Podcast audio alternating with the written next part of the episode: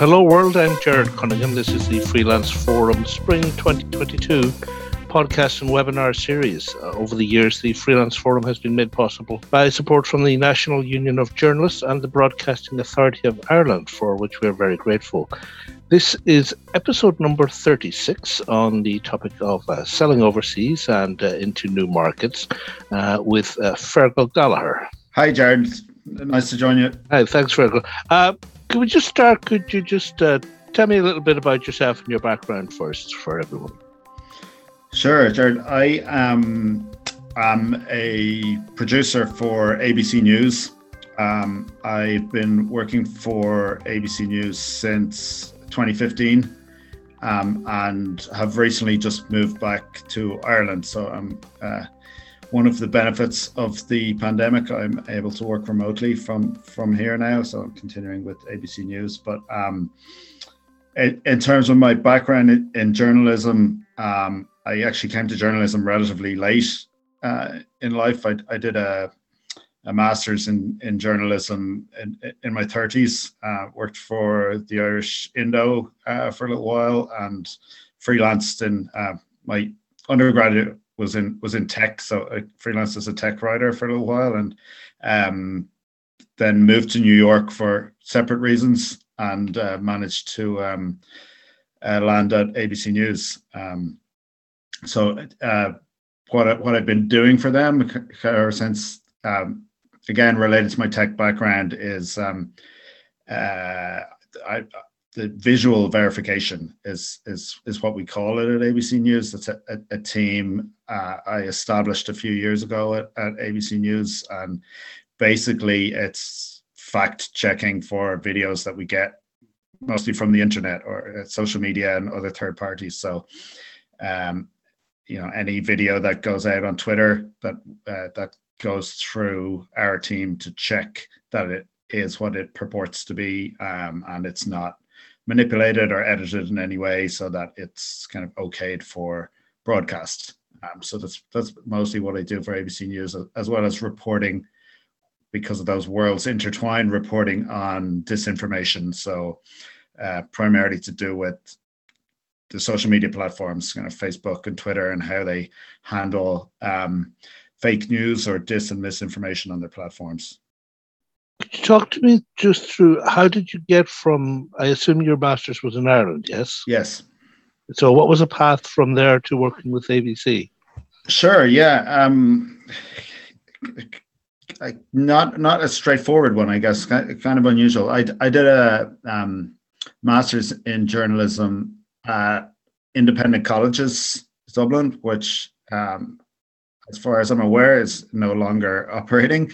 Um, uh, but was part of the Independent News and Media Group. Um, so as from there, I, I did a part time. whilst working from there. I got a placement in the Irish Independent as as part of that, and worked a little bit for the Indo on the on the news desk. I, um, I think I I always wanted to get into working on a news desk, and that's where I kind of sit on it as as part of the news desk on ABC now. Um, but had done that and then did a bit of freelancing there. I um, I then worked for um, a couple of online publications. Um, there was a, a, a, small publication in Dublin called Digital Times that I, I kind of wrote for. Um, it was more to, to kind of get um, get writing, I think, which the main thing I, I, I got I got out of working there. Um, and then we moved. It was really for my for my wife's work that we moved up to New York in 2014. Um, and from there, I again kind of small, mostly small online publications. I I was writing uh, about tech world and and startup world in New York City, um, and kind of how that compared to Silicon Valley, that kind of thing. Um, but I had, I'd also, from my social media research uh, before I left Ireland, I had been then in NUI Galway, uh, working as part of a research team there into this kind of um, verification work on videos. And there was a, a team of technologists mostly down there, but I, I was um, the journalist on the team advising that team in how to build tools on how to verify content. And we did, and part of that project, we did some work with Storyful, um, which you know uh, some of your listeners might be aware of. That was founded by uh, Mark Little, and they went through a, a, few various pivots when they started out, but they, they eventually became kind of the gold standard globally on verification of social media videos. Um, and so I, I, I knew a few people there. Um, and actually, when I when I went to to New York, it was through contacts that I kind of half knew at Storyful, to be honest. Um, they weren't good friends or anything. Who put me in touch with a few other people, and I I, I uh, kind of badgered people into meeting me for coffee and going for lunch. And eventually, I met someone who had uh, just come from a meeting with someone at ABC News who said they were looking for someone to do exactly this kind of work that I that I ended up doing. So um, I think I did an interview, and it, it, was nearly a year later, I think, when the position actually came about. Um, so yeah, that's kind of how I how I got in there. Really, kind of working as a freelancer for a number of years first, and then then eventually got a got a staff position at, at ABC. For a freelancer who's um, still based in Ireland. I mean, this is quite a small market, which is uh, why I think talking about uh, the US uh, is so attractive. But uh, what advice would you give someone who's still here but would be hoping to pitch as a journalist, as a writer, uh, trying to get a foot in the door in those markets? Are there particular publications or outlets that they should target, or is there a particular kind of story, or am I completely missing the ball on something else altogether? Sure. I um I, I have been trying to kind of think about how how best to place this. I, I mean I, I think from just talking to to editors and, and, and people I know in, in the media in New York, it's probably a similar answer to what an editor in Dublin will give you. Um, is uh, you know it, it, there's some slightly different circumstances, but it's it's basically try and give a specific pitch um, and you know, obviously, the most important difference uh, between pitching something here and something in the US is is you're pitching to a different audience, right? And and and I guess explain to them why why the US audience would be interested in that. Um, one, I guess, difference from from working in in news um, in Ireland and and the US is. I think we tend to have a larger focus on international news uh, primarily as a result of not as much news happening in Ireland, I guess, as as necessarily happens in the US. Um, but you know, it, it, it certainly, uh, you know, US, US news, whilst their their foreign teams would have much bigger budgets and much bigger reach than, say, you know, uh, foreign news teams for for Irish publications, less of their coverage is taken up by foreign foreign news. So if if for pitching a, a story, you know, about something in Ireland need would need to be um, at a, a, a, higher interest, I guess, than something that maybe we might publish on America, for example. Um, so I definitely keep that in mind. You know, have having said that, um, obviously in the US you've got the biggest publishing industry in the world, so there's there's a wide array of publications that you could pitch at. And, you know, it doesn't have to be an Irish centric uh, story, you know, particularly. I mean, one thing I think we're, we're, we're quite well positioned here in Ireland is with all all the big tech companies here, and you know, just something that's a personal interest to me is you know about how Facebook manages content on on their platform, and you know that Ireland is obviously playing a, bit of an outsized role in that story in terms of um, because Facebook have their headquarters here and they're subject to the um, enforcement of EU laws in Ireland. So that's certainly a story that is of interest to the US with Facebook just being such a, a, a big US company.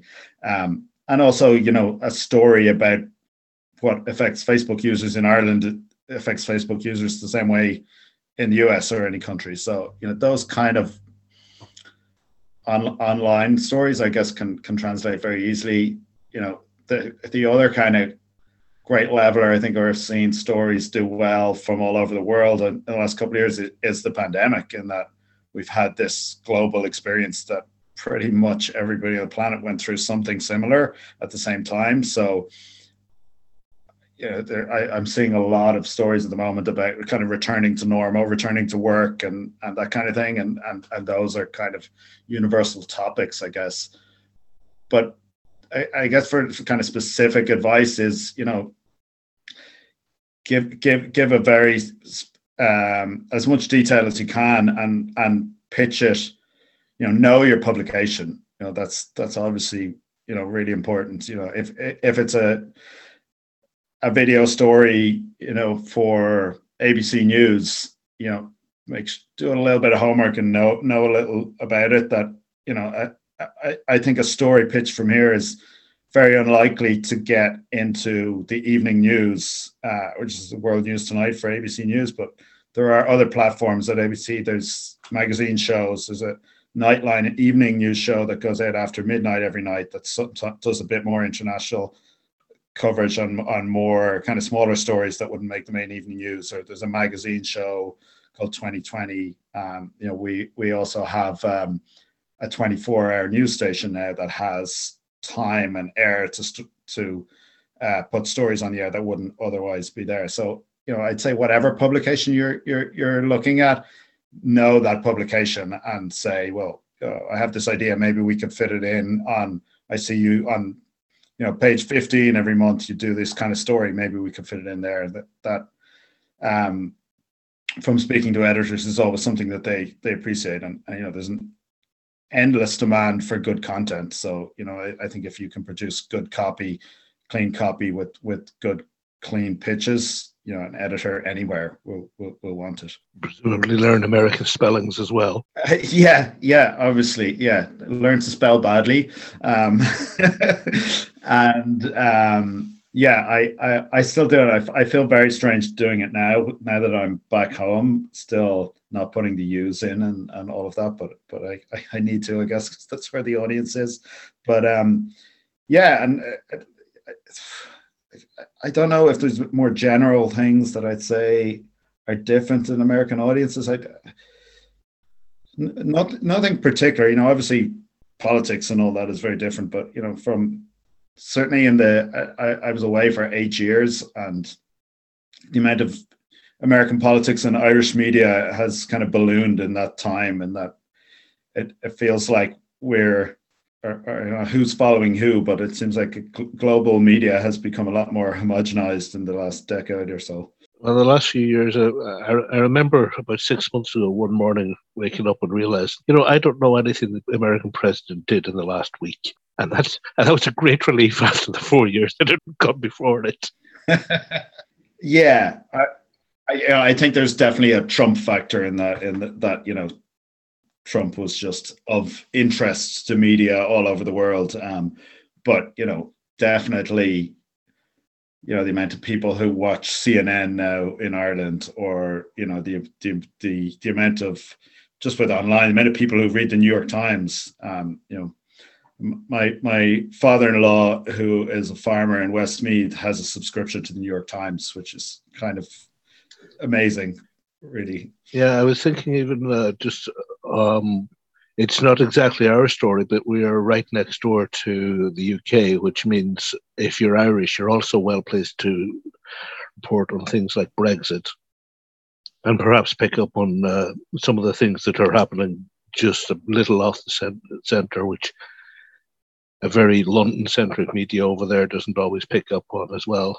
Uh, in addition to EU and being an English language vector in, into into that that market as well, and reporting on what what the EU is up to and how that affects the US. Or I suppose recently NATO as well. Yeah, definitely. You know, I th- I think things like that. You know, um,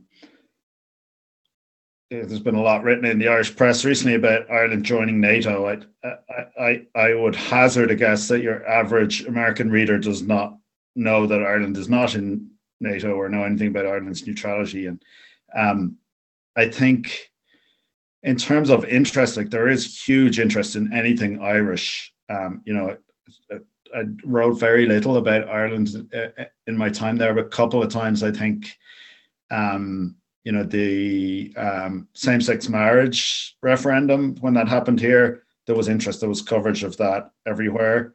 Um, and same on the repeal the eighth uh, referendum. So, the, you know, even though we're a tiny country on on the uh, on the edge of Europe, obviously, just given the the Irish American diaspora over there, there's far more interest in Irish stories than you know in stories about Slovenia or whatever another similar sized country in Europe would be. That um, uh, I wouldn't underestimate the value of of Irish stories. Um, you know, plus there's there's plenty of um, publications in the US that are are only aimed at an Irish diaspora as well. You know, the, um, I can't think the name of the the um, offhand, but the, there's there's a, you know all the big cities in, in America have Irish newspapers um, that are ho- always looking for online, and I think regularly publish stuff from from um, reporters in Ireland. Um, yeah, there's always story. I, I I saw was it Matt the story of Matt Damon being stuck in Dalkey during the pandemic that got quite a, quite a, did did the rounds in U.S. media as well. So you know, there's always quirky opportunities like that. Um, but um, the only thing I was just saying, like it, like find your niche. If you have a niche interest, there's a publication for that in the U.S that there there might necessarily be here. So that, that, that that's that, that's the other thing. Yeah, just even on movie movie and TV production, since you mentioned uh, Matt Damon, uh, an awful lot of because of well, partly our tax breaks in this country and things like Game of Thrones raising the profile. There's an awful lot of uh, production happening in this country at the moment the, uh, for shows that end up on Netflix and so on that go out everywhere that's another avenue, less newsy but more feature and entertainment. That kind of those kinds of stories as well. Yeah, certainly. I mean, if you can snag an interview with with the, uh, a star of Game of Thrones or whatever the latest net, Netflix thing is, um, you know, there's kind of related to that niche. There's a huge market for just entertainment news in in, in America. Um, and you know that that will definitely you know as as as we've seen from the Oscars this week, which seems to be you know do, dominating the the uh, the news stories even even more than Ukraine. I think perhaps as an antidote to to the Ukraine story, but um, yeah, that that's um, that's a good, very good point. That, that we're kind of outsized role in in film and television in this island, certainly pitching stories, it's probably more likely going to be like print stories that for people are more likely to get published from here. Uh, I realize I haven't said a whole lot, but I, I hope hopefully you have other guests who can maybe add a bit more detail because uh, like I'm I'm not an editor really, so in terms of of that, but you know I. Even on the other side of the coin, have you had experience pitching print stories too? Um, I mean, I guess I can talk a little bit about the process of how I would pitch stories. You know, so you know, um, I'd say you know just in terms of how I most of my job is not is not reporting. It, it's this verification that I touched on, but um, you know, I do when when I have time, I do uh, write for our website, which is effectively like a print publication. Um, and in terms of the process of pitching for that. You know, I, am generally writing about disinformation or or Facebook, and um, one of the one of the things I guess I I consider uh, in a pitch is what what we'll be able to publish on this and and, and what we will be able to say um, in terms of and and that that's maybe more of an, an ABC angle, but the standards at department at ABC is quite strict as to what you can get past and what you can say. Um, so in terms of you know reporting on Facebook, where um, or you know any any of the social media platforms that you generally need to have some empirical evidence um, and and and have that pretty well laid out before you'll be able to pitch. So a lot of the time, you know, for anyone looking to pitch stories on disinformation is looking for reports. Uh, you know, there are a number of organizations out there. Um, First Draft News is one that that does some reports. Um, um, but it's not a lot of kind of academic institutions or um, think tanks that will do do uh, research based on social media, and you know you really need to uh, make sure you have concrete figures in order to pitch that. So you know, like in that that process, I I will go through that with pitch to an editor, and you know make sure I I I, I have a strong line on. Uh, from uh, another voice other than myself. So it's not me looking at Facebook data and saying this is what Facebook is. It's it's you know um, ex researchers have proved that Facebook is not tackling uh, disinformation on their platform. Um, so in, in, terms of that process, the, the process because I'm obviously pitching internally and I know these editors, so I can probably pick up the phone and talk to them. But it, it, it still would be similar, I guess, to what I wouldn't is that I can very clearly outline, say, you know, our readers will be interested in this because it shows that Facebook are not promising what they did, or that you know this is uh, possibly uh, affecting uh, potential voters in a bad way, or, or, or leaning them one way or the other, and and and put that kind of front and center, and then you know outline why I can say that and and the voices that I think would be good on both sides for this.